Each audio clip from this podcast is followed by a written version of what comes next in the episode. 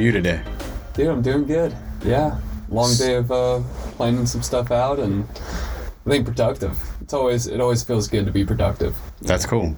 Um, so if you're listening, yes, you heard me say Reed, not Father Poirier. Um, Reed is our youth minister. You've been here since August, right?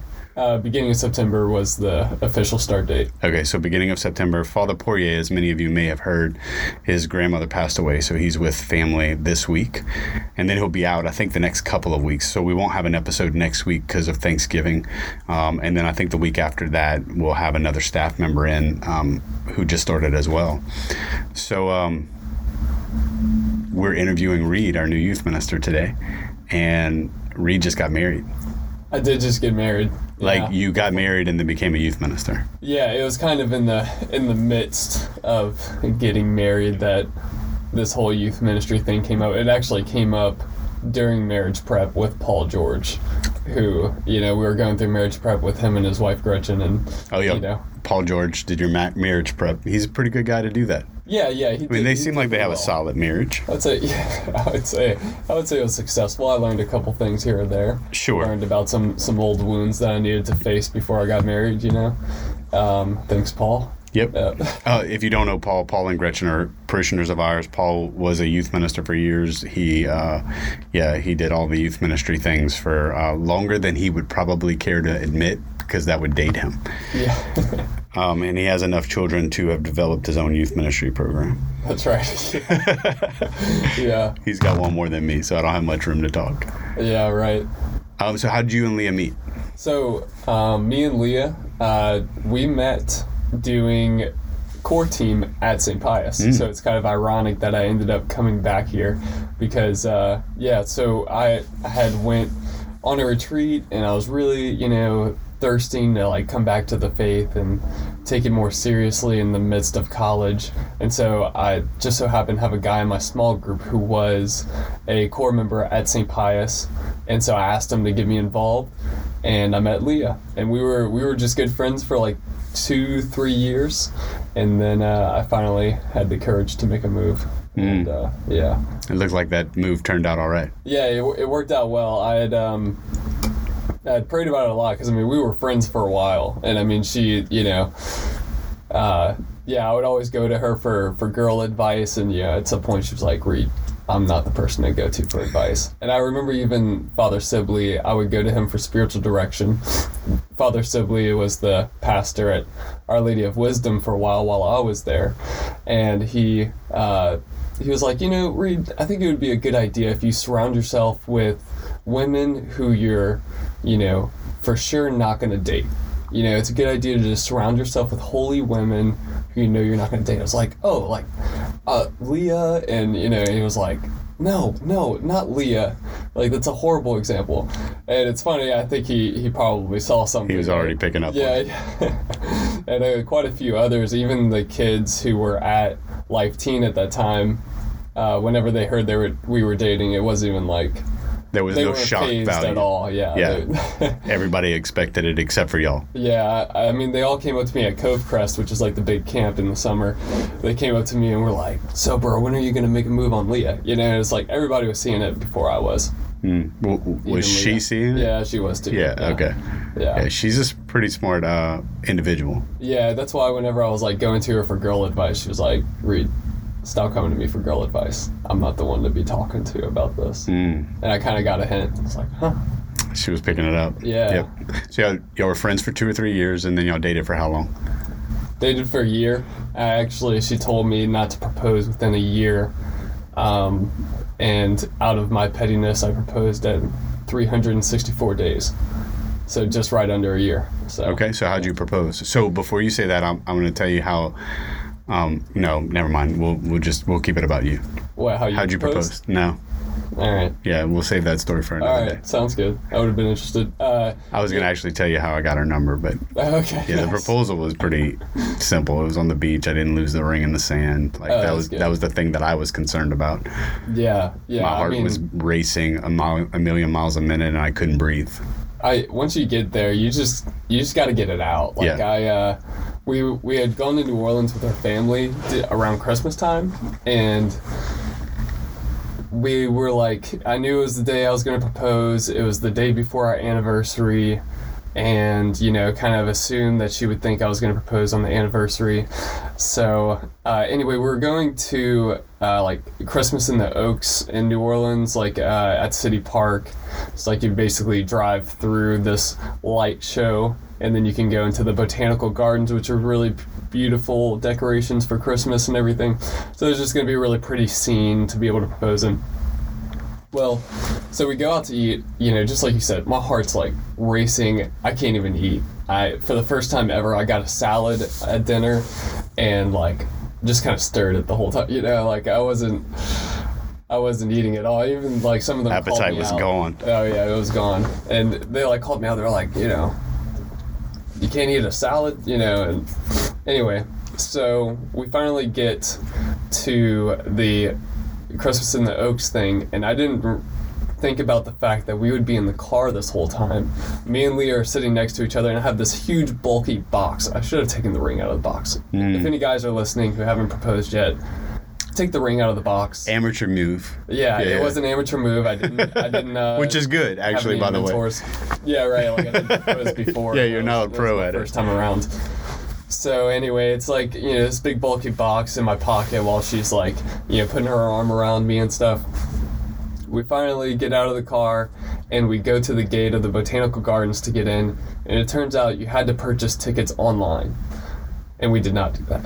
So they Mm. all turned towards me at this point. They're like, "So, what would y'all like to do?" With kind of big eyes looking at me, like, "What would y'all like to do?" So everybody knew at this point except for Leah. Yeah, so I was with her whole family, and it was just Okay. Leah was the only one who she she pretty much knew. Sure. But yeah, she was the only one who wasn't supposed to know.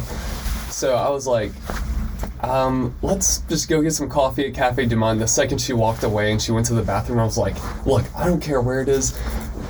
Just like get me in front of a tree or something. Like I, I, I'm, it's time to get this over with.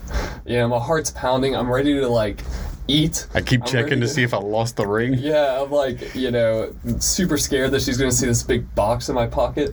So anyway, we we went under a pavilion that was nearby, and I proposed, and um, super nerve wracking. But the second we got it done with, I was super relieved, and um, yeah, I have no clue what I said or what I did. I just like got on a knee and uh, and asked the big question. But then we got back. The surprise was she wasn't surprised about me proposing, but she was surprised that we had kind of organized some of her childhood friends to come and meet us at uh, the Airbnb that we were staying at. Oh, and so cool. whenever we walked in, Leah walked in first, and all of her old friends were there.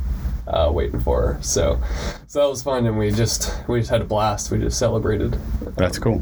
Yeah, So not even six months yet, huh? Or- since we're since we've been married. Yeah. no, it's been uh, I think it's four months tomorrow. nice. Yeah, Yeah, we kept pushing your interview back because how you had to go get married before you could. Yeah, right. Yeah, right. For the youth ministry job. Yep. Yeah, because we had it came up about a month before I got married, and then um, I think it was like the week that I was getting married. Father Brady emailed me, and I was like, "Well, I'm getting married this week and going on a honeymoon." He was like, "Oh yeah, don't reply. Yeah. Just, just do your thing. We'll talk about it later." Yeah, I remember being on the committee and him saying, "Yeah, well, okay, we're gonna have to wait for that." So, um, but uh, well, okay, so let's back up. Okay. Um, tell me about your journey to, you know, in Catholicism. Like, what's your faith experience been like? Have you always loved the Lord? Um, I mean, we don't have to like dig deep in your. I know we're in a confessional, but you don't have People to know that y'all been recording in a Yeah, the first time we the first time we recorded, and I we, we, we mentioned that um, we mentioned that it was probably the first time that um, a recording had ever happened in in the confessional, and uh, and I think we've said it a couple of times. Yeah, So, but uh, yeah, this is perfect. The walls. yeah. So if you're tuning in and you missed those episodes, we record in Father Poirier's confessional because the confessionals have literally been acoustically treated so that sound can't go out of them. That way it's the privacy and the seal of confession, right? Um, and it just makes for a perfect echo free room to be able to record in. It's literally a sound studio. Yeah, I've been uh, recording. Like I've had quite a few podcasts, and this is definitely like this feels right. Yeah. Like it, it the sound doesn't bounce off of anywhere. There's, yeah, it's cool. So so But- back to we're in a confessional, but you don't have to confess. Right, right, yeah. But but literally, like I mean, or have you uh have you like where did your faith journey begin? Yeah, so I would say that. So I went to Catholic school um, all throughout, you know, growing up, and so I went to Catholic where are you from? in Iberia. Okay. Yeah, so I was I was in New All the way in the Barry. So we So- got a Scott priest and a Barry youth minister. That's right. Yep. Yeah. Um, and so, yeah, it was kind of. I didn't really take the faith seriously at all. I uh, I always enjoyed like retreats and, you know, life teen. Like it was all for the fun though. You know, I uh, I think if they would have challenged me early on to, uh, you know, really change my life or you know called me out about you know something that I was doing, I probably wouldn't have accepted it. But it was a very lighthearted. I love the lighthearted stuff. I love the retreats and stuff like that. But whenever I was a junior, uh, I had I felt like my first teacher who was willing to just like put the book away, and he would just spend ten minutes every class. Just like, what questions do you have? Who was that? Uh, this is uh, Nicholas Trosclair, and I've actually I've sent him my testimony before, cool. because his class was. Do you know? I, I know who he is. I don't Yeah. I don't know that I know him personally. Yeah. So My I- best friend taught at Catholic High, but you're probably too young to have been taught by him. So Okay. yeah, Wes Robinson. Yeah. you know no, Wes? I yeah. don't, I don't know. He was a former youth minister as well. Okay.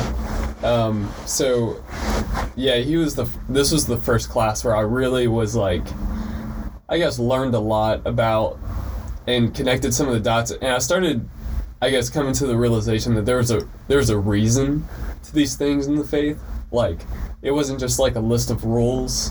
You know, the whole, like, you know, I thought mass was I thought it was odd that it was so boring. Like, why does mass have to be so boring? You know, and uh, it wasn't until Chris Stefanick, you know Chris is? Yeah, Uh, he's a he's a Catholic speaker. He says that if Jesus wanted to entertain us, he would have been crucified at the halftime show of a Super Bowl game, right?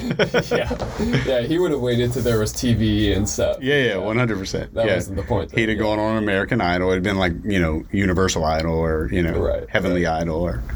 Okay, I'm being silly now. Yeah, but I mean that was that was my mindset that like you know mass is so boring and you know sitting in silence is boring and uh, but in this class I started realizing that there was a reason to these uh, to these rules to these to this way of life. There's a reason why you know the sacraments were instituted. There's a reason why the Catholic Church interpreted Scripture and said, uh, "Yeah, we think Jesus is being serious here. That like he's going to be in this bread. Like that he's this is real." And uh, I guess for the first time, I thought it was reasonable. I didn't necessarily take action at this point, though. Okay, so you're a junior in high school at this point. Right. So going through confirmation, so there was there was a, quite a few different things that were that were coming in. My parents had just gotten a divorce, and um, obviously, like that uh, was a surprising situation for me and like the the community in general. And um, so that had a lot to do with my maturity at that time because I decided that I want to make sure that I play my cards right. Like I don't want to have to go through a divorce. I don't want to have to, um, you know, I guess deal with with some of the issues I was watching my parents deal with. You know, and they were they were amazing parents, and they still are to this day. They're both amazing.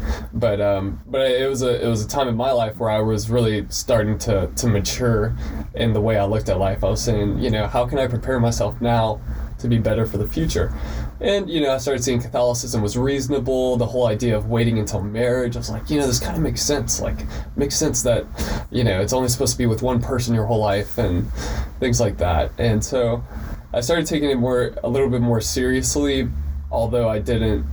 Once I got to college, I really didn't. You know, I kind of fell away. I didn't practice a whole lot. Kind of surrounded. My, I didn't form a good community, so I surrounded myself with people who did not go to church and were very openly against uh, organized religion and was dating a girl for a long time who um, although we were both claimed catholic neither one of us went to church or was really involved in it at all and um, so anyway all of us kind of developed similar sins uh, we really got into that together so about the second year of college, I really started realizing, I really started feeling called to like start going back to church and praying more. And so I, I would pray to God, you know, I kind of talk to him a little bit.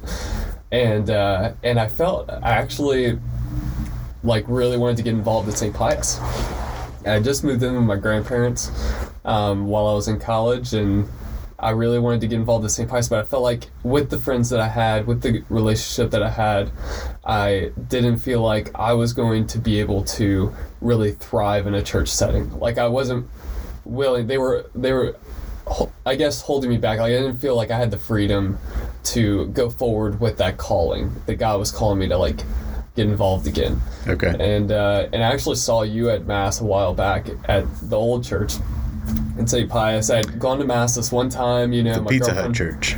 Yeah, right. It looks like That's Pizza pretty accurate. Yeah. Yeah. Uh, Here we are, the ugliest church in the diocese. yeah, right. That then morphed into the beautiful, most one of the most beautiful churches Yeah. in the diocese. Yeah, my favorite. Yeah. Sorry, any other church. I just I really like Pius. Sure. But um, yeah, I'd come and you know it was the first time I kind of like broken away from them for a little bit. I was like, yeah, let me go spend a Sunday. I really wanted to go talk to John Ray uh, because I had heard you know I asked somebody next to me. I was like, hey, like, you know, do you know who I can talk to about youth ministry? And they pointed at you, and I was gonna wait to talk to you after mass, but then.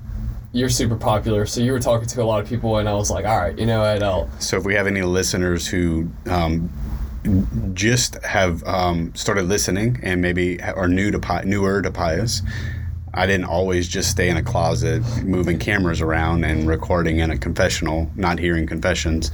I used to be the youth minister at Pius. If you didn't know Right. that, Yeah.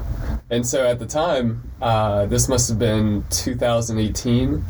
Um, I was I was kind of seeking it, but I guess I was. so then this have been right when I was transitioning out of youth ministry. Yeah, I guess so. Yeah, this is definitely like Right before we the last hired year, James. the- one of the last years that the old church was hmm was being used.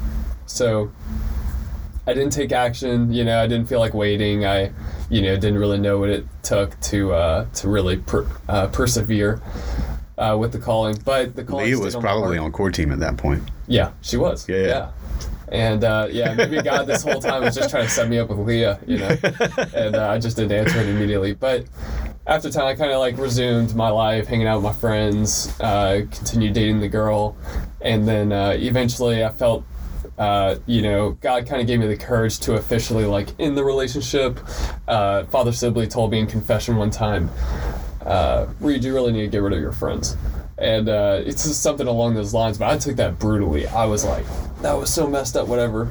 But he was right. I mean, like, I really didn't set myself up with a good community. As I distanced myself from them and I went on that retreat that I mentioned earlier, um, I ended up meeting a good crew of people who were, you know, one guy was involved over here at St. Pius on core team. He got me involved on core team. I met one of my best friends who became my best man in my wedding.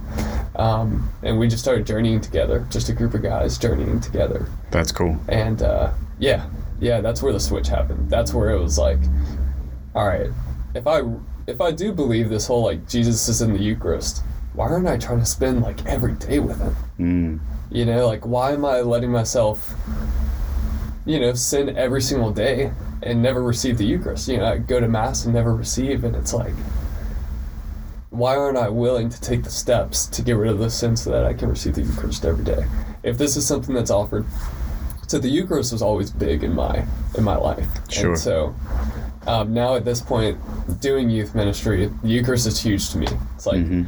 I want to expose the kids to the Eucharist as much as possible because, yeah, as I was like, that's the question that came up during my conversion when every time I was feeling called to take that next step, um, I felt like it was basically saying, I mean, do you want to receive the Eucharist this Sunday? You know, um, you know, if you were standing in front of Jesus, like, how would you react? And um, and the more I found out that you could go to like Eucharistic adoration and stuff, the more I started doing it, and I continued growing. And uh, yeah, That's cool. it's been it's been a crazy ride. Sure. I mean, Christianity is not a yeah, easy road. not at all. Um, okay, so that's your story, and that's how you you get here. Um, um, as we, I guess, kind of start to just wrap up, like, what's your hope with for youth ministry here? Yeah, for the kids to fall in love with the Eucharist. Mm. I think if I expose them to the Eucharist, I think I did my job. Mm. Teach You them know. who the Eucharist is. What's that? I said, teach them who the Eucharist is. Yeah, hmm who it is. Yeah. Mhm. Yeah, because I mean, like, let Jesus do the talking. I told the parents Sunday that that was one of my favorite things about doing youth ministry It was uh, providing opportunities to have Eucharistic adoration. Um, because I, I said, you know, we could go on a weekend retreat and I could literally stand up there and whistle all weekend long, and then we could have adoration and hearts would move. Yeah, yeah, yeah, totally. Um, and that's what it's all about. So, yeah, find an opportunity, and of course, like if we did adoration every single life night, you know, kids, you know, might not come as much, or they might not even understand what they're doing. So there does have to be teaching. You know, the uh, there there does have to be catechesis, and there has to be community building. It's, it's definitely has to be a holistic program, but ultimately, it's always kind of guiding them to to really trust and have faith in the Eucharist. Sure. Um, so yeah, this like you just mentioned this past Sunday, you know, we did Eucharistic adoration. I was so pumped about it. I mean, that was you know, the point is kind of for that to be the highlight of the semester. Yeah. Is, is the Eucharistic adoration, and uh, and I think it was the kids who came. I think I think really awesome things happened. It was Yeah. a beautiful night. Yeah, I've gotten some positive feedback. Yeah, yeah. There was even a kid who uh, who never showed up to anything, but because confirmation candidates at St. Pius are required to have five holy hours, um, some of the confirmation kids came. We we kind of presented it to all the confirmation kids, like, hey, this is a good opportunity to get your first holy hour in, and uh, yeah. So there's a few confirmation kids. Well, one of the kids ended up coming to a guys' night the next night. You know, so I don't even know how you know who invited him but i was just so grateful to see that you know this kid who is in confirmation is now kind of getting involved and he seemed to click really, with the other guys really well and uh, and i think he was seeking community um, but he hadn't found it yet in life yet he had just moved back into town Okay. so um, I think he was he was seeking community, and after adoration, he was like, "All right, I need to I need to start getting involved a little bit more." Or at least that's how I perceived him. Sure. And uh, That's cool. but yeah, and I mean, you know, every little comment that was made, I feel like was, you know, kids kind of surprised that they were that they enjoyed it. You know, they were surprised that it was actually a, a nice night. You know. That's cool. So, um, if I'm a parent, um, tell me when can my kids get involved? Like at what age, what grades? Um, how do I go about finding information? Who do I contact? All those things. Yeah, those are great questions. Um, first through fifth grade is uh, kind of testing me a little bit. First through fifth grade, we have Young Saints. Um, this is led by Mary Hendeling and uh, a group of parents who have kids that are involved in Young Saints. Uh, so that's for first and fifth grade. That's I think nine fifteen to ten fifteen On Sunday mornings. on Sunday mornings. Um, Edge is for sixth through eighth graders. Um, that's led by Megan Scott, who does an amazing job. She's uh, a senior in college and just got engaged, and she's doing great. That's at. Uh, Oh, she's engaged? she's engaged. Yeah. I didn't know that. Yeah, That's awesome. I'm pretty sure that's public information. I think it was okay for me to say that. Well, I mean, you better make sure it is because this is going live. no, it should be fine. Um, pretty sure they posted it on Instagram. you know? okay. On the Um, gram. On the gram. So yeah, so she leads that, and She was one of my students. Yeah, That's right. really cool to She hear was that she's actually- engaged. Yeah, she would actually just graduated whenever I joined. I think she actually may have started an Edge with me. Really? and then like came through. I don't think she was like a sixth grader in Edge. I think she might have been a seventh or eighth grader when we kind of resurrected the Edge program. Gotcha. Yeah, but she's amazing. She's uh, she's got a she's got a big heart and a lot of knowledge about the faith. Um, she had a good youth minister. I say, yeah, I say that with all humility. yeah, right. yeah. Hashtag full of pride. It's hard to be that humble when you're that great, huh? Um, so yeah, she does great, and so she's doing that at the same time that I'm doing Life Teen, which is also from six to seven forty-five at on Sunday evenings. Um, so yeah, we get together and we eat, and then we pl- we usually split the edge in Life Teen, and you know us as Life Teen, we we do a game and then we do a talk, then either do small groups or some type of journaling reflection, uh, and usually really the whole point is to just build relationships with these kids and try to walk with them. Um, as they kind of learn about the faith, try to pry some curiosity out of them, kind of stir up some thoughts, and uh, and see if they uh, you know try to lead them towards uh, Jesus as they seek answers. You know, we trying to pry the curiosity so that they seek answers, therefore uh, seeking Jesus. So That's cool. um, so yeah, I mean, you can go on the St. Pius website. You can contact uh, my contact information's on there. Mary Hendeling's con- contact information's also on there. Um, and about any of the programs, I mean, we can give you all the information you need. You can call us, email us, whatever. I mean, we're excited to have any kids, any teens involved. You know. And so, if you're listening to this and you're a parent, um, as a former youth minister, it is um, always welcomed to be received. Um, so, you know, if you see Reed out and about, and I think, I, I know most of our pictures are on the website. I would imagine we have a picture of you, right?